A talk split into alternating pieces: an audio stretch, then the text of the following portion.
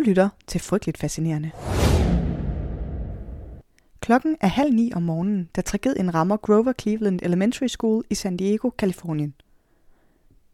Der bliver nemlig affyret skud på skolen, og hele området går i undtagelsestilstand. Flere personer er ramt af skud. To af dem kommer ikke til at overleve dagen. Otte børn er blandt de sårede. Skolens inspektør og en anden ansat mister livet i skyderiet. Den ene, mens han forsøger at beskytte skolens børn, og den anden, mens han forsøger at hjælpe den første i sikkerhed, efter han er ramt af skud. Efter politiet møder talstærkt op for at sikre skolen, bliver en betjent også såret af skud. Det er tidligt om morgenen, så skolens område vrimler med børn og lærere, der er klar til, at skoledagen skal begynde. Der bliver affyret 30 magasiner med ammunition, før gerningspersonen barrikaderer sig i sit hjem, der ligger lige på den anden side af gaden fra skolen. Her opholder hun sig i syv timer, før hun overgiver sig. Flere gange er hun i kontakt med politiet. Hun fortæller dem blandt andet, at offrene var nemme mål, og at hun kun har tænkt sig at forlade sit hjem, mens hun skyder. Velkommen til det her afsnit af Frygteligt Fascinerende, kort fortalt, hvor vi dykker ned i skoleskyderiet gemt bag kæmpehittet I Don't Like Mondays. Frygteligt Fascinerende er en podcast om alt det frygtelige, som alligevel fascinerer os.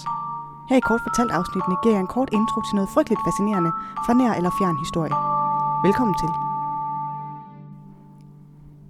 Det er den 29. januar 1979, og der er affyret skud på et skoleområde. Skuddene er affyret af Brenda Spencer, og Brenda, hun er kun 16 år gammel. Og faktisk så går hun ikke selv på skolen. På den måde så adskiller sagen sig fra mange andre skoleskyderier, hvor gerningsmanden som regel selv går på skolen, og måske endda ser skoleskyderiet som en slags hævn for en dårlig skoletid med mobning og isolation. Det er ikke tilfældet for Brenda. Hun bor over for skolen sammen med sin far. Hun er som sagt 16 år gammel, tynd og spinkel med lys hud og rødt hår. Lærere beskriver hende som introvert og stille. Hun er ikke en, der gør væsen af sig i skolen. Hun har boet alene sammen med sin far, siden hendes forældre blev skilt, og det er altså et hus, der ligger lige på den anden side af gaden fra Grover Cleveland Elementary School. Brenda og hendes far bor i huset, og de er sådan ægte fattige. De sover på madrasser på gulvet i stuen. Da politiet renser huset, finder de tomme alkoholflasker over det hele. Geværet, som Brenda bruger til at skyde over på skolen med, har hun fået i julegave af sin far året før. Efter skyderiet, under afhøringer og retssag, finder man frem til, at Brendas lærere flere gange har været bekymret for hende. Personalet på et tilbud for udfordrede unge, hvor Brenda bliver sendt hen, fordi hun pjekker meget fra skole, har sagt til Brendas forældre, at de opfatter hende som suicidal og deprimeret. Sommeren før hun skyder mod skolen, bliver Brenda anholdt for at skyde ud af vinduet på skolen med en hardballpistol og for indbrud.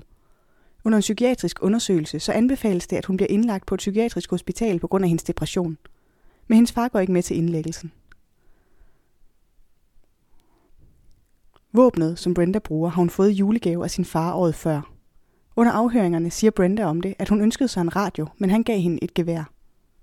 Brenda tolkede det som et tegn på, at faren ønskede, at hun skulle begå selvmord. Selvom historien i sig selv er rimelig vanvittig. En ung pige, der skyder tilfældige mennesker på en skole. Og ovenikøbet den første episode, der bliver karakteriseret som et skoleskyderi i USA. Så er sagen om Brenda Spencer nok i virkeligheden mest kendt for det, hun siger til en journalist i telefonen. En arbejdsom lokaljournalist, der hører om skyderiet, giver sig nemlig til at ringe rundt til husene i nærheden af skolen for at få information om, hvad der sker. Brenda tager telefonen og indrømmer blankt, at det er hende, der skyder.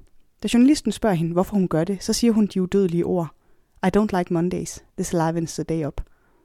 De ord blev senere til et megahit, da bandet The Boomtown Rats ramte hitlisterne med sangen I Don't Like Mondays. I oktober 1979 bliver Brenda dømt til at afzone mellem 25 års fængsel og livstid – hun afsoner straffen i California Institution for Women i Kalifornien. Hun har siden 1993 søgt om prøveløsladelse fire gange, men hendes ansøgning er blevet afvist hver gang. Ifølge Brenda selv var hun påvirket af alkohol og stoffer, da hun begik forbrydelsen, og hun siger selv, at hun dybt fortryder og hver dag må leve med, at hun har dræbt to uskyldige mennesker. Det var lidt om historien bag I Don't Like Mondays.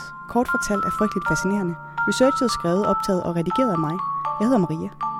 Næste afsnit kommer allerede i næste uge, og du kan høre det i iTunes, Spotify eller der, hvor du normalt lytter til podcast. Der er flere ting, du kan gøre, hvis du gerne vil støtte min podcast. Du kan sende den til en ven, der trænger til at blive frygteligt fascineret, og så kan du give den en anmeldelse i podcast-appen. Jeg sætter uhyggelig stor pris på begge dele. Tak for nu.